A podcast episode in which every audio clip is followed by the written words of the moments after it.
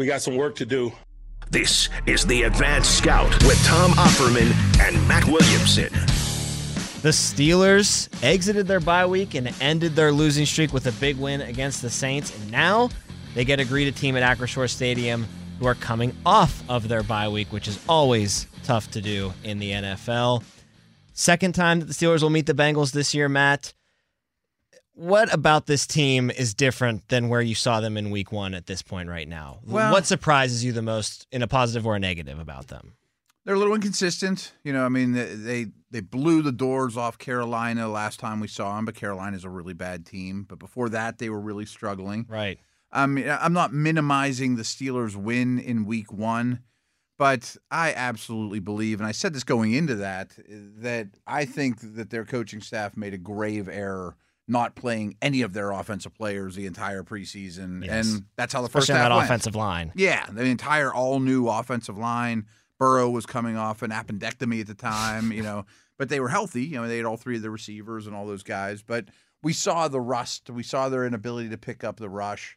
Um, they're better about it now, but I also think there's a misconception that boy, the Bengals spent big money on O line. It's fixed. It really isn't. I I mean, right. Steelers. We'll get to that soon, yeah. yeah, right. You know, Isn't it weird that we have two Steelers Bengals games this year with a player, prominent player, dealing with an appendectomy? it just dawned on me when I said that right it's now. I'm like, Exactly oh, the the same thing for me. I was like, oh, that's right. Joe Burrow was coming off of that. He missed Yeah. almost all the preseason because of that. If you had that on your bingo card, good luck. To Yeah, you. I that's mean, You might want to go play a lottery ticket or something. From Little I understand, Burrow's burst. That's why he missed so much time, and this Right. one This didn't was get to that point. Easy. Not that I have any. they get in, they get it out, and Right. you just have to recover at that point. Of course, we uh, like to go over a little series history between uh, the two teams that are playing. Uh, if you wanted to listen to our first podcast from Yeah, there, you can get pretty much the same one weeks. plus one. But the series began in 1970, and Pittsburgh leads at all time 68 to 38. Two of those games occurred in the postseason, 2006 and 2016. Steelers won both of those occasions. And if you all remember, the Steelers won the most recent meeting between these two teams back in week one. Cincinnati won the previous three matchups before that.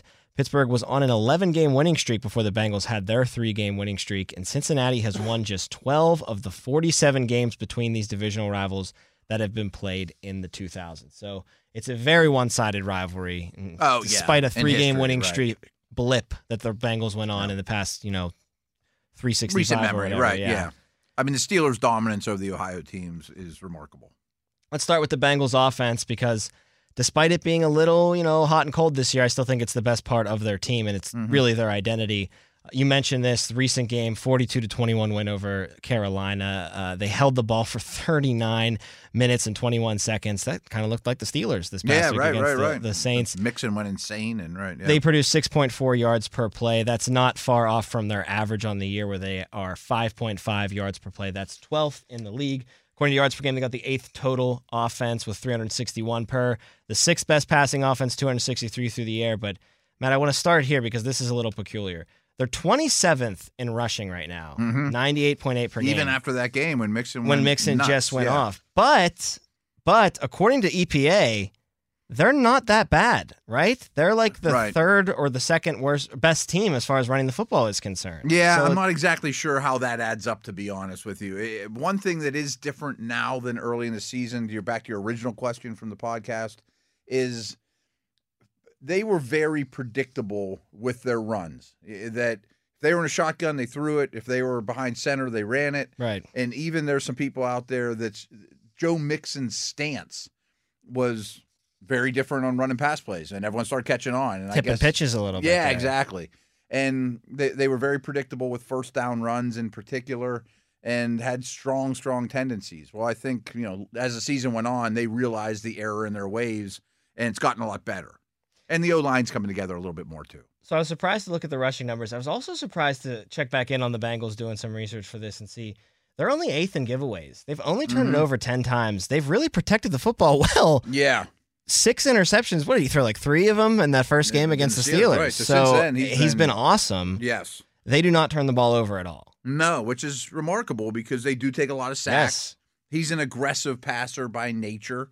You know, you would think that there would be more picks. I got to say, I mean, it seems like it's a little bit of an underreported story because they started sort of slow. Burrow's been phenomenal for the last two months, really. I mean, for a while now. Yeah, according to uh, or according to you, the only quarterbacks in the league ahead of Joe Burrow in EPA expected points added are Tua, who's I think having an MVP He's caliber number year, one by a wide margin, actually. Patrick Mahomes, who I think is having an MVP caliber year, Josh Allen, who's still MVP caliber but had a little bit of a Yeah, slip he's of late, Pretty good player. and Geno Smith, who no one can Yeah, tell right. what the hell's going on with Geno Smith right now. But those are the only players that rank ahead of Joe Burrow in that very important statistic. His average time to throw is 2.57 seconds. It's quicker than every NFL quarterback except for Tom Brady, but we all know no one's beaten Tom Brady in that category. Mm-hmm. Right, right, right, right. Uh, PJ Walker as well has a quicker release, but that's a nothing right yeah, there. damn much of that matters. So he gets the ball out of there really quick. But the thing that's impressed me, we've done this show for a couple years now. Every time we talk about Burrow, he gets the ball out of there laser quick, but it's always downfield. He's Mm-hmm. Yeah. taking a lot of shots. He's covering a lot of ground with his passes. Yes. It's not like a dink and dunk. I'm not going to be aggressive. Get the ball out of there. No, fast. and Brady's really the master at that. Yes. You know, like Ben was at the top of the league in terms of getting it out quick or bottom league, however you want to say it, but they were all short. You know, I mean, Right. where it's it's remarkable to balance that, and Burrow already has it. You know, Brady didn't have it in his third year or whatever. You know, I mean, this is usually a skill that's taken a while. Um, what's a little different from last year, and you're seeing this across the league, which is a big reason scoring and explosive plays are down. Anytime last year, and they got it a lot, if they would get single high, he is throwing a bomb to Chase. No matter I mean, he might as well just scream it from the rooftops, you know, because Chase is getting one on one. I'm throwing it. He's You can't stop it, yeah. Now they get less of it, and Chase is out, but still he will drive the ball down the field, whether it's Higgins, Boyd, whoever. They have they have a lot of long completions. Well, it's a big plus for the Steelers that Chase is out. He torched them in week one. He had 10 passes for 129 yards. Only played in seven games this year, but he's still their leading receiver. He's got 605 yards on the year, 86.4 yards per game. And uh, like you said, he's just got the most big play potential of, I can think of maybe three other receivers Right. in the league that would top Maybe him. or behind. Tyreek and uh, Justin know, Jefferson. Right, right, right. Oh, my God. But he's an the- elite player. By the way, Justin Jefferson. right. Good lord. Pretty good week for him too. Good lord. Uh, but T. Higgins ain't no slouch either. He's No. got 564 yards, and he's had a lot of injury problems this year too, I which I think has been hindering him. That, that that sentence you said about the the receiving yards is a little misleading Yes. because I don't think Higgins has missed a game, but he has been in and out of like three or four of them. You know, fighting through them, or he maybe missed one, but um, he's having a very good year as well. But he's battled some stuff. Tyler Boyd at 537. So their trio are all over 500 yards, despite Mm-hmm. Chase being out a couple games, Higgins not being 100% for most of the games. So they're still all eating, and they're really set up in a spot where they can lose one of these guys for a handful of weeks Mm-hmm. and get by perfectly fine. Because I think Higgins can slide into that Chase role, Right, and Boyd right. is just. Boyd's one He's of the best slot receivers player. in the league. Yeah. And I, it's a, like Tomlin says all the time, we look for football players. Yep. Boyd hit fits that narrative all the time. And I know you're a pit guy, and he's easy to root for. No and, question. You know, obviously That helps a little bit. and you know, but it's it's here, but- warranted. No, no doubt. I mean, Steeler fans would love him. I mean, he's a tough guy, he's, he's scrappy. And I know Hayden Hurst isn't a tremendous player, but he's better than what they've been playing with the tight end the last couple years. So if they do, or this this stretch without Chase, they, they still have a, a tight end that can chip in a little bit too. Aside from AJ Brown, who just exploded all over the Mm-hmm. Steelers, and Chase in Week One, I don't think the Steelers have done a terrible job against top dog receivers this year. No, I mean I Cooper that- did okay. I'm Cooper just trying did to think okay. off the top of my I- the I mean, Miami game, they did a really good job of Miami shutting that really duo good. down. Tampa was good. Tampa was really good, although they were a little injured. But Mhm. I look at them This missing Chase. we talked about Olave. Yeah, You know, and exactly. they- he was did a great job completely shut down. Yeah.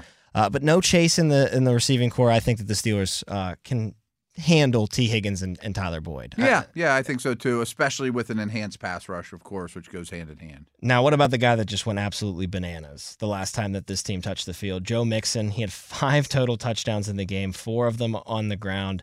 Uh, he only had a combined 145 total yards in week one. I actually think they did a pretty good job, other than one or two big plays from him, shutting him down for the most part in that game. Uh, he had 153 yards on the ground in that last game, 58 more through the air.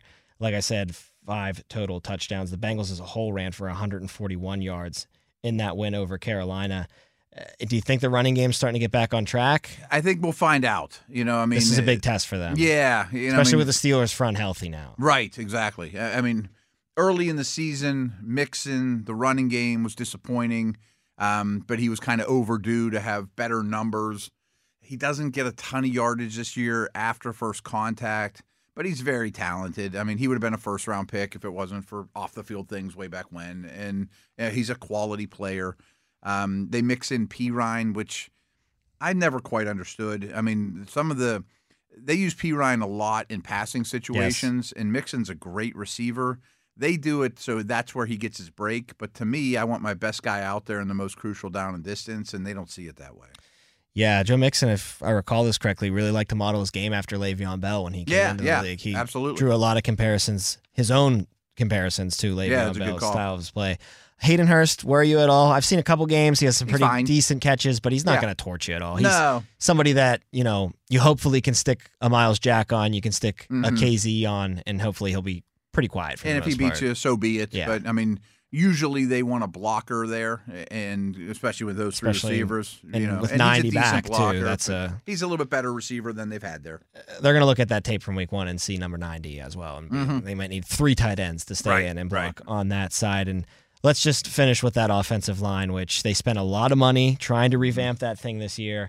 And it's gotten them nothing but the worst mark in the league as far as sacks allowed per game. They give Oh, up yeah. 3.6 sacks per game. Yeah. It was a sack party the last time that these two teams played against each other. Uh, for the season, they have allowed 32 sacks on the year. So Joe Burrow is still just getting absolutely beat up. He is. And like we just said, Matt, he doesn't hold on to the ball that long. No, he doesn't across the board, but he is really tough and doesn't mind taking a hit. So like on the It- one time he is sacked, Right. he did hold it for three and a half, four Exactly. seconds. Exactly. You know, waiting for a, a, a route to develop. He may hold it a pulse longer than Joe average quarterback.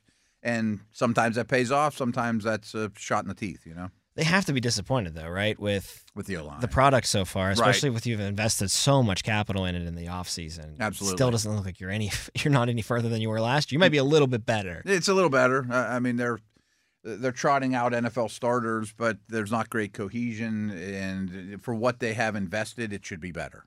No question. Turning now to the defense side of the ball, they it's a lot like the defense last year. The offense mm-hmm. just gets all the headlines, but like this defense is really good. Real solid. 12 or excuse me 10th in the league as far as yards per game 324 allowed they're 12th in the pass defense 205 per game 17th as a rush defense so there's where you get a little bit of a, a blip there of, of negative Mhm. but they're 13th in points allowed uh, just allowing 20 that's good with that kind of an Yeah. offense they're 13th with takeaways so this defense as a whole is pretty solid It's, solid's a great word for it, if not a little better than that. You know, especially um, because it's very well rounded.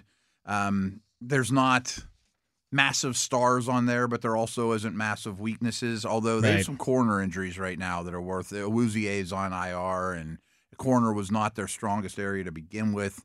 Um, I, I think Pickens and Diontae will get open with some regularity, but it's a really well coached group the the unsung hero who probably isn't playing this game, I don't think, is DJ Reader. I mean, he's the the nose tackle, but he's a modern day nose tackle that can run and push the pocket. Um, it looks like Wilson should be back, their best linebacker.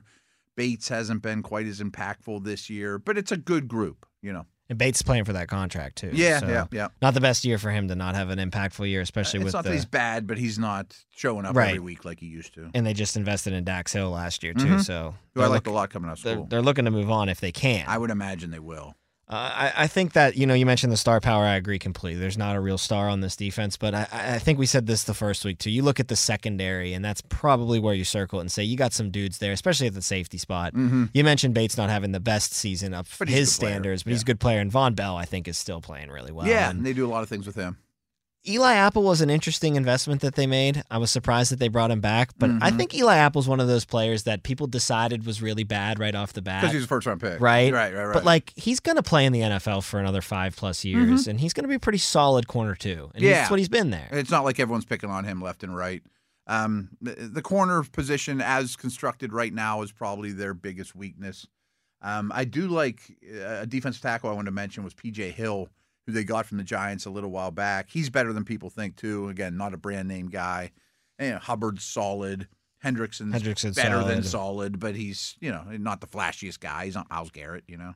Well, Hubbard and Hendrickson are the only Bengals that really sack the quarterback. They have 14 sacks this Yeah. year. Seven and a half of them are accredited to those two men. Uh, in week one, when the Steelers played, Trubisky was only sacked once in that game. So I'll say that's the one thing about their defense that they definitely need to improve on. They don't Mm-hmm. get really any pressure on the quarterback at all. No, I mean again, Hendrickson will end up with double-digit sacks probably like usual, and Hubbard will probably end up with seven or eight. Right. Um, But if that's it, But that's it, right? And neither one of those is a speedball off the edge. They're not Von Miller, Bendy type guys. You know, they want big physical run through guys, run stuffer types. And again, solid, maybe better than solid. You know, it's a plus defense, but it's not flashy. I, I won't want to put you on the spot here. I wonder how much they blitz. Like, are they blitzing yeah, that I need much? to look into that still. because uh, it would strike me that you'd want to get something generated Mhm. from someone else but those two guys, so you'd start to blitz a little bit more. And I wonder if they'd start to do that this week. You know, you've had Maybe. a bye now, you reset Rookie things, quarterback. rookie quarterback, Yeah. make him a little more uncomfortable. That's usually a good game plan against the rookie anyway. No so, doubt. My only reservation with that is I keep mentioning their corners are not where they really want to be, you know, so I don't So know if if they'll the- trust them, you know. So maybe that rookie quarterback is a big key to that equation for if they do decide to do Maybe, that. maybe. just But I definitely think it's something to keep an eye on. And in the the linebacking core, just uh, solid. Another good word to put Yeah. Wilson Pratt and Davis Wilson's Gaither. good. Yeah, it's solid. I mean, They're not going to lose them. They're not going to lose them many games. no, their defense isn't much fun to talk about because solid isn't doesn't move the needle. You know, but Right. it's They're just kinda designed to not- You know, right? Yeah, not allow more than 21 points, Mhm. and the offense wins the game nine times out of that's ten. where your investments are at. You know, that's your star power. But it Key- works. Key matchups in this game: Bengals right tackle La'el Collins against Steelers edge T.J. Watt. Did not get a sack in his first game back, but his impact was felt Yeah. across the board on that defense.